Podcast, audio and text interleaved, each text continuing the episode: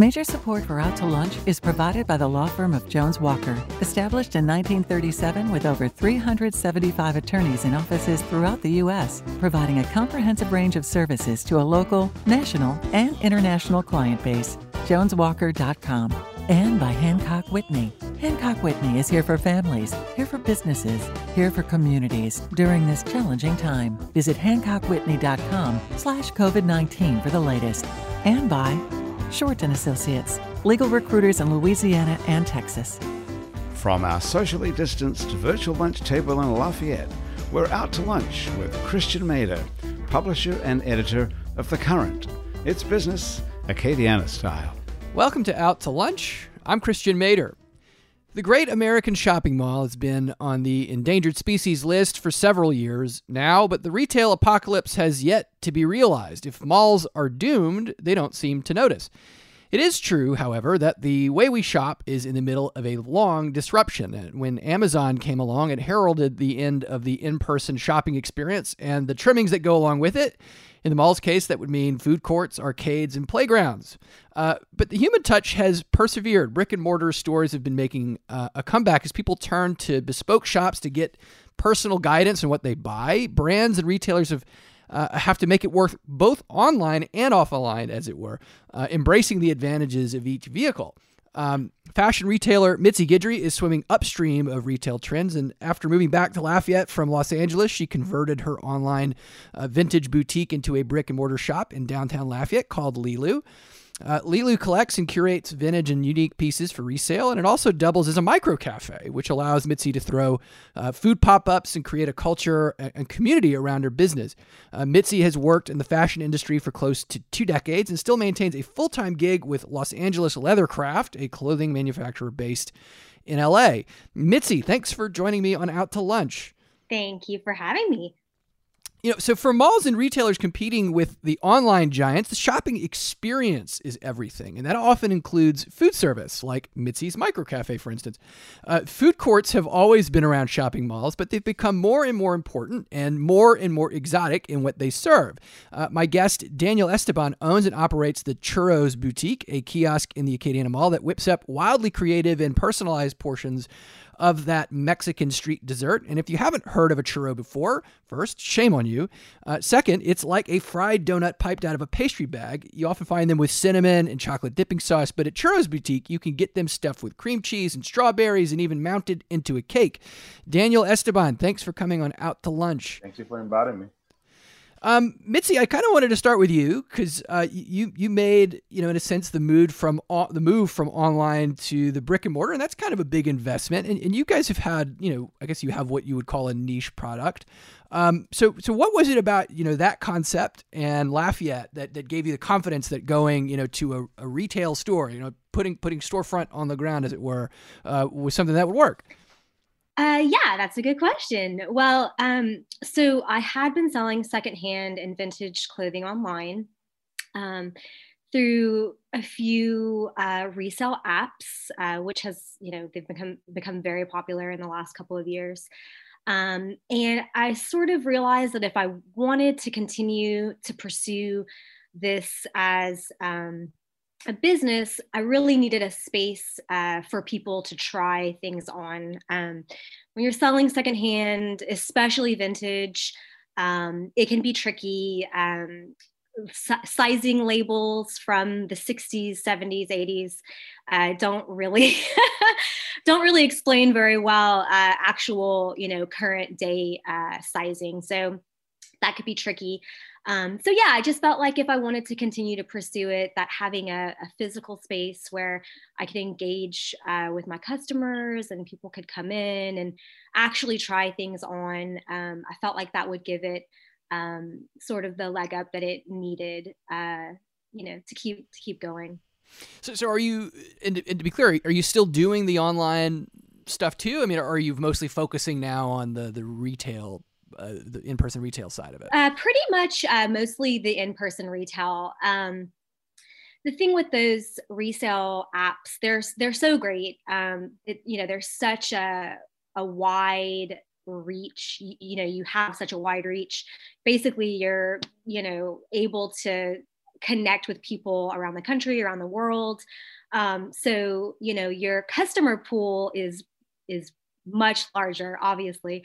Um, but it's uh, pricey actually to, to sell through those apps. They take a huge percentage, um, you know, and I understand that they're well-designed. Obviously they're, you're paying for that reach.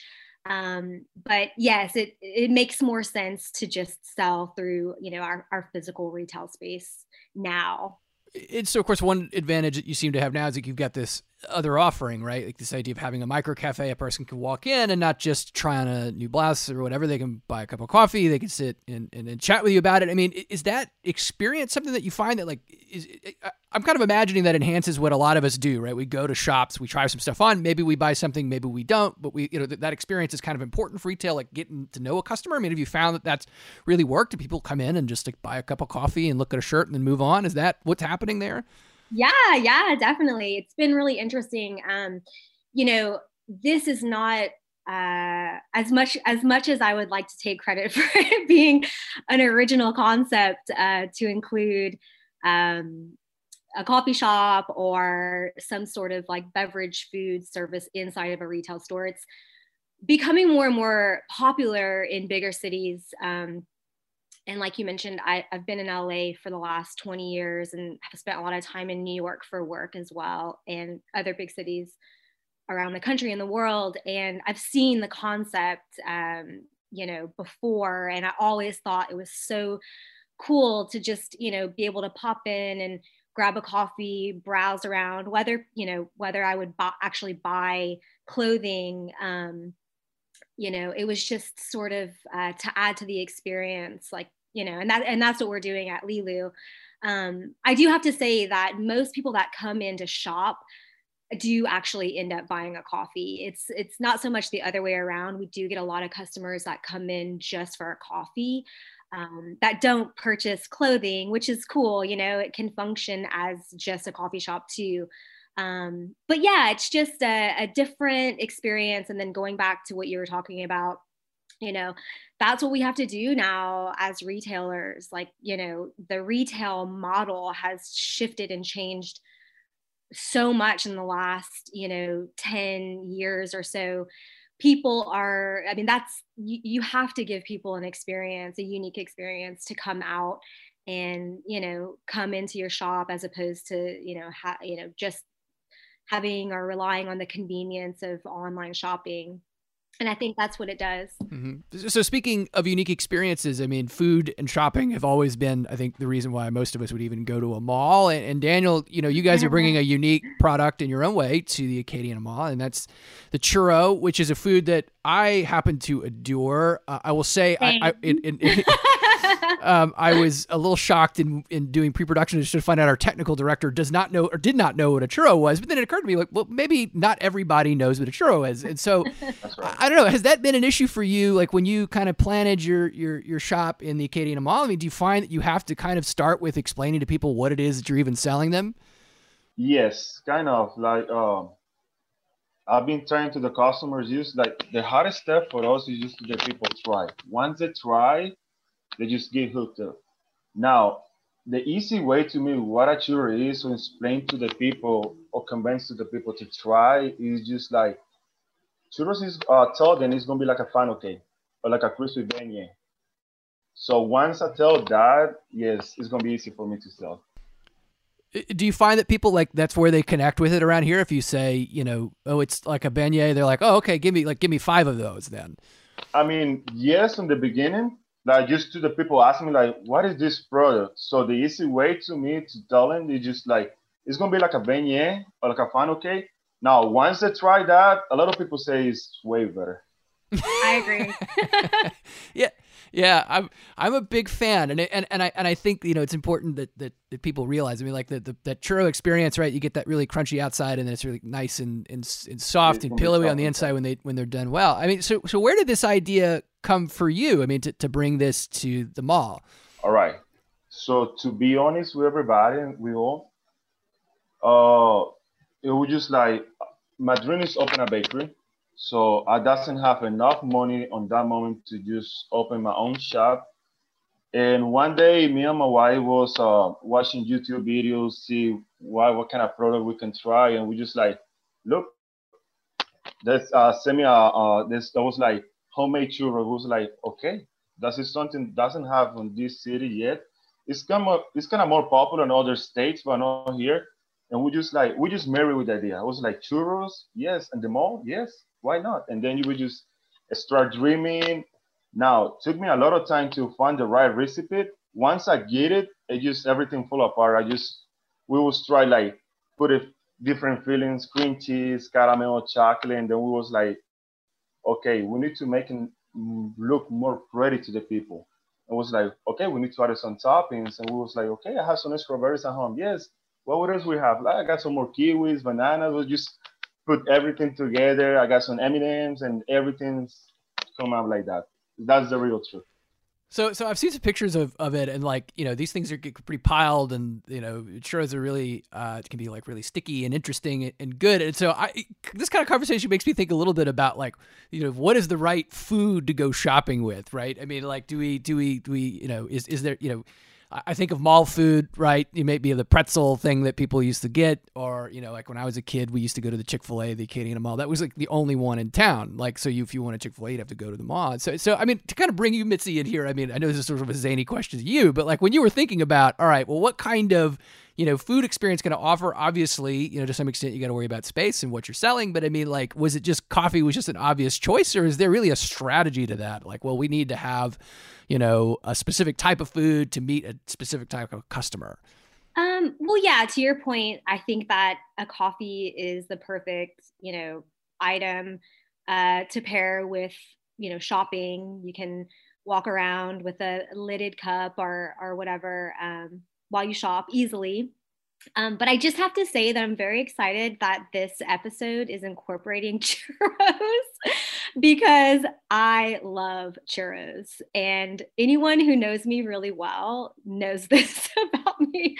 So I haven't been to your shop yet, but I am very excited to check it out.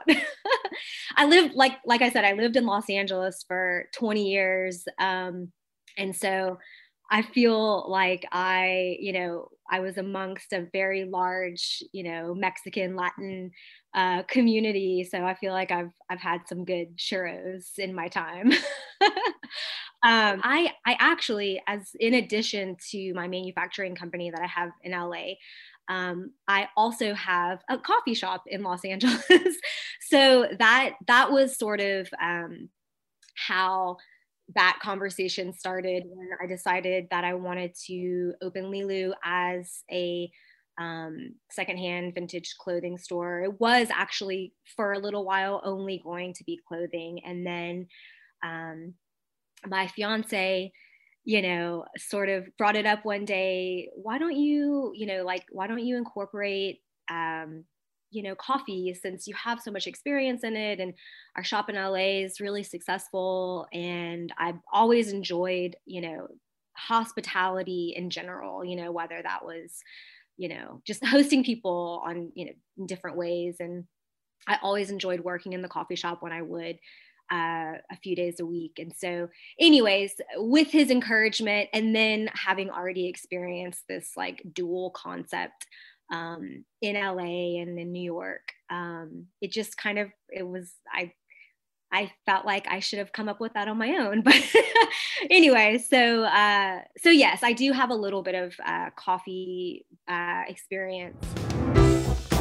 You're listening to Out to Lunch. I'm Christian Mader. I'm talking with Mitzi Guidry of Lilou and Daniel Esteban of the Churros Boutique. Daniel, you, you said that, you know, your original thought was that you wanted to be a baker, right? And then, then you kind of landed on churros as a good, you know, vehicle for you, you know, kind of going through YouTube. It seems like a pretty smart way to kind of figure out what could work. I mean, um, you know, so, so what was it about the, the churro concept that was attractive to you? I mean, I understand like, yeah, I mean, starting a bakery is really expensive. That could be a difficult thing to do, but I mean, you could have picked any number of easy to work with, right? Foods that were sort of low cost, but you landed on churros. Was it because it was something you particularly liked, or was it something that you felt like, hey, look, this is a, a thing that'll just work in Lafayette? Okay. So originally I'm from Colombia, and most of the food is like, most of the most popular food here is kind of Mexican for the Spanish. like it's something that everybody knows and everybody is interested to try. Now, churros is the only dessert you can find in all South America and America. It's original from, they're coming from Spain, actually.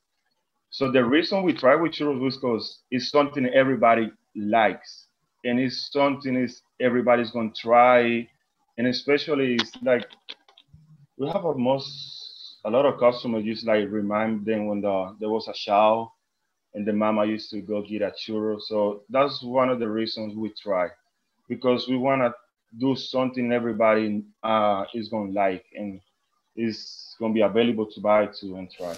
Have you, so I kind of asked the question from, from, uh, you know, Mitzi's perspective as somebody who's like trying to program food for her shop, but you kind of like you, you've got a different vantage, right? I mean, people come into the mall, they, they might come to your shop. I mean, do you notice any, you know, patterns of the sort of person that, you know, is it, is it, you know, a person more commonly going to order a churro with caramel and then go into, you know, the, the, the record shop? Are they going to get, you know, like, are there different types of people who buy a certain type of churro and then go to a certain type of store, or no?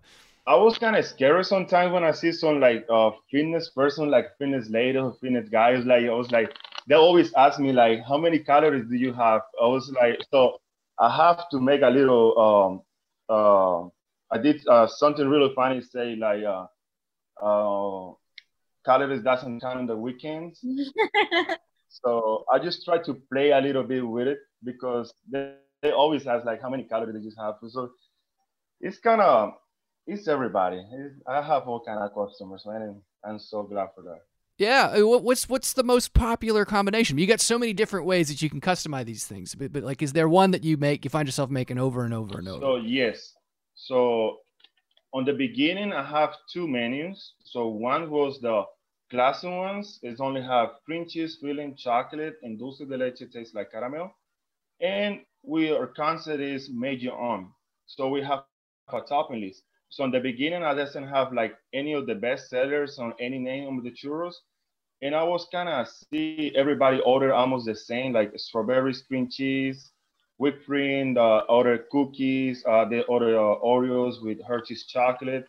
So then we put a name. So the most popular for us right now is the strawberry cheesecake.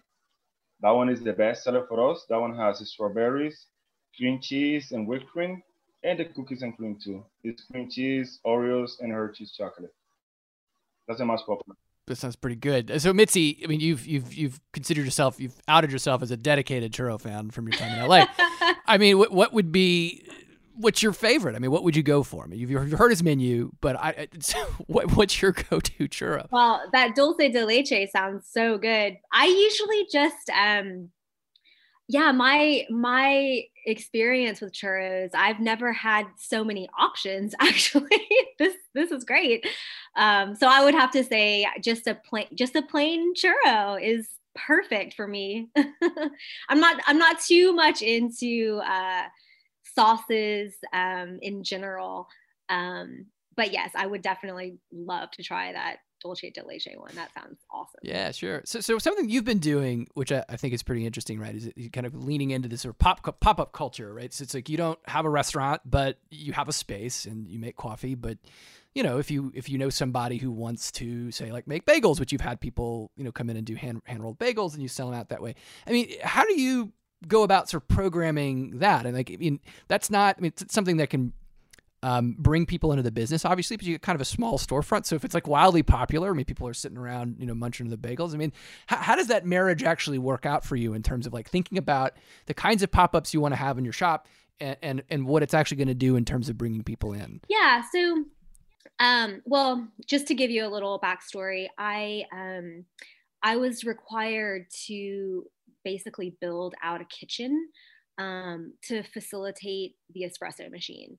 So I have a, a full kitchen. Um, so I have sinks and I have a grease trap. I don't have a hood, but I have um, I have a little kitchen set up. And so, you know, um, I ha- I hadn't really thought about doing food pop-ups like as I was developing the concept and preparing to open. But when you know, I, I sort of one day realized, you know, I have this space, I might as well take advantage of it.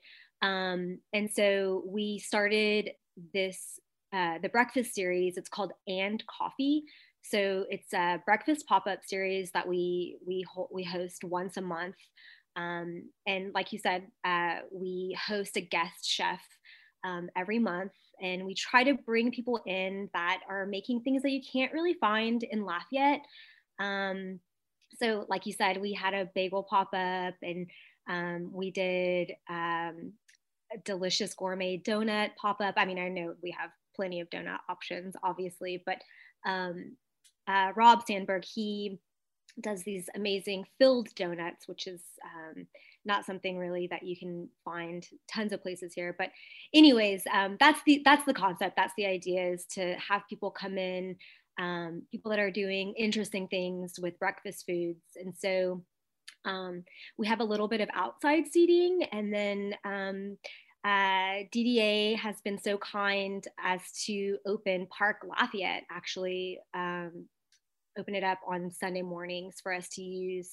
Um, there's some seating in there now, some tables and chairs. And um, so, yeah, that gives us some additional seating. So yeah, the, the space is tiny. I, I don't know if you've ever been in it, but uh, we definitely could not, ho- you know, ha- have many people inside um, regardless. So anyway, most of it happens outside. Yeah, sure. So, so Daniel, I mean, kind of, you know, I, outside food culture is actually a pretty big thing in Lafayette, and you know, I think about, you know, churros are often seen as street foods in some cultures too. I mean, I mean, is that something that you've been able to take advantage of? I mean, we have this, obviously, when there's not a pandemic going around, we have this very vibrant festival culture in, in southern Louisiana, where people, you know, I mean, I know a big reason why I go to Festival International or Festival Acadia is literally to go eat, like go stand in the street somewhere and eat. I mean, is that something you've been able to do with with your business? Hopefully, yes. Like, Lafayette is great for that. People like to try different stuff, different kind of food, different kind of culture. So it is great, something to really help us. Now, we was on the Latin Festival last year, and we did it great. It was a great time. And we was trying to win this year to the International Festival. Everything with COVID, nothing happened. So hopefully, yes, next year we're going to be available to go. And it's going to be great. It's going to be great if we can go. So, so do you have... I'll be there. do, do you have... Um, I mean, you, you've talked about your ambitions to, to be a baker. I mean, so so but let's talk about your ambitions with your churro shop. I mean, where do you see this going f- for yourself? You know, outside of trying to get into the festival when, you know, God willing, we can go back to festivals. Yes. Uh, that's what I tell everybody. And my dream is be... This is the dream that me and my wife is be the next... Uh, Starbucks of the churros. That's my dream. I want to open uh, uh, I open my own place with my own products, a little bit of bakery, coffee, churros, and be available to go to different places, not just be on the mall, be available to go uh, to the library, be in an airport, be, you know, have my own space. So that's my dream. That's what we're working on. So, so it sounds like something you're, you're prepared to take wherever you want to go. Um, I mean, so Mitzi, I got to ask me, like, is this the sort of thing? Could you have a churro pop up at your retail shop? Definitely. Um, so we host, so we do the the coffee uh, and coffee breakfast series. So, I mean, I guess that would kind of, that could be a little breakfast item for sure. Um, but other than the breakfast pop up, we, well, last month was the first time that we did it, but it was super successful. And so I'm, I'm excited to do it again um, more this year. But we also um, did a little pop-up for Art Walk in December.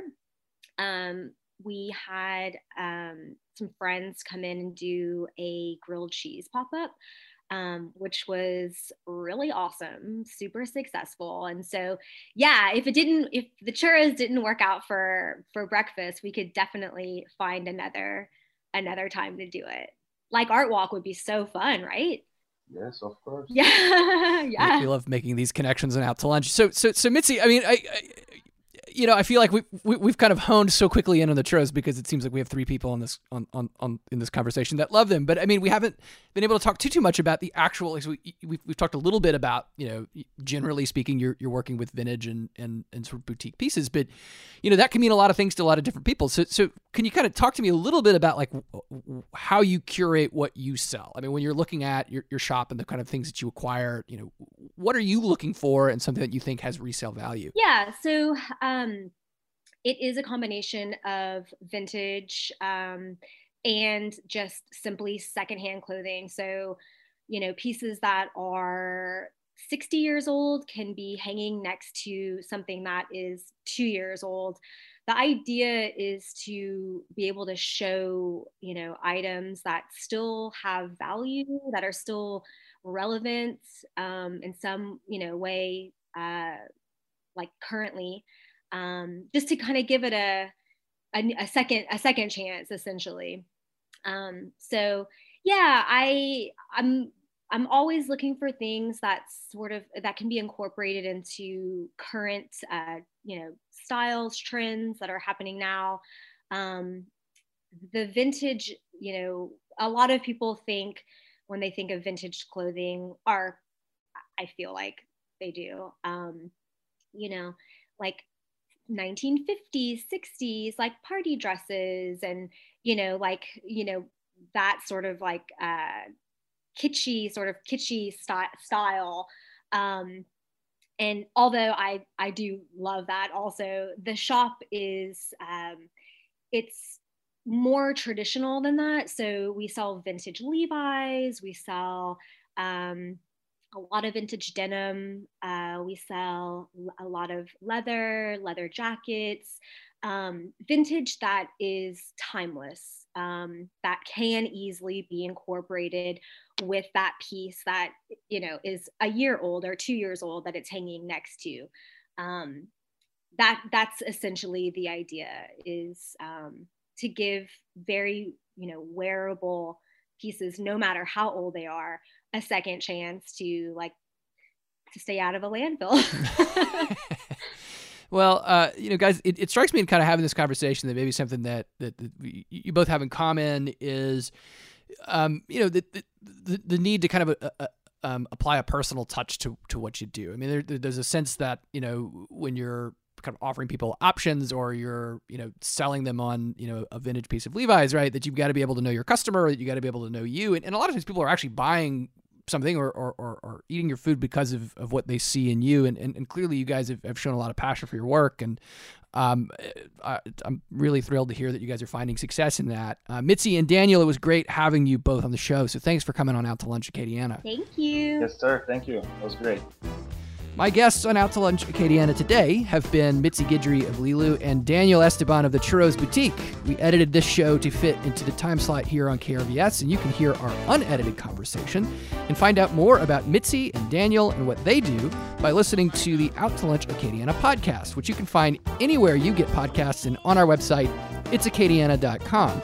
If you want to know what we look like, you can find photos from this show on its acadiana dot com and on our social media. These photos were taken by Jill LaFleur, and you can find more of her work at La Fleur Photo dot com. One of these days, we'll get back to hosting Out to Lunch Acadiana in person over grits and griots at the French Press in sunny downtown Lafayette. Until then, you can go to the French Press yourself for breakfast or dinner, or order it for delivery. Out to Lunch Acadiana is a production of I N O Broadcasting for its acadiana dot com and K R V S eighty-eight point seven F M.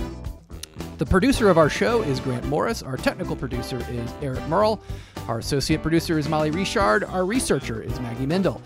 I'm Christian Mader. I'm the editor of The Current, Lafayette's nonprofit source for local news. And to find out more about what matters in Lafayette, check out our newsletter or go to the current L A dot com. I'll see you here again next time around our virtual lunch table for more business Acadiana style on Out to Lunch Acadiana. Bye-bye. Major support for Out to Lunch is provided by the law firm of Jones Walker, established in nineteen thirty-seven with over three hundred seventy-five attorneys in offices throughout the U S, providing a comprehensive range of services to a local, national, and international client base. Jones Walker dot com. And by Hancock Whitney. Hancock Whitney is here for families, here for businesses, here for communities during this challenging time. Visit Hancock Whitney dot com slash covid nineteen for the latest. And by Shorten Associates, legal recruiters in Louisiana and Texas. Mitchell Foreman wrote and performs all the music on Out to Lunch. You can hear Mitchell's music anywhere great jazz is sold or streamed, and at mitchell foreman dot com.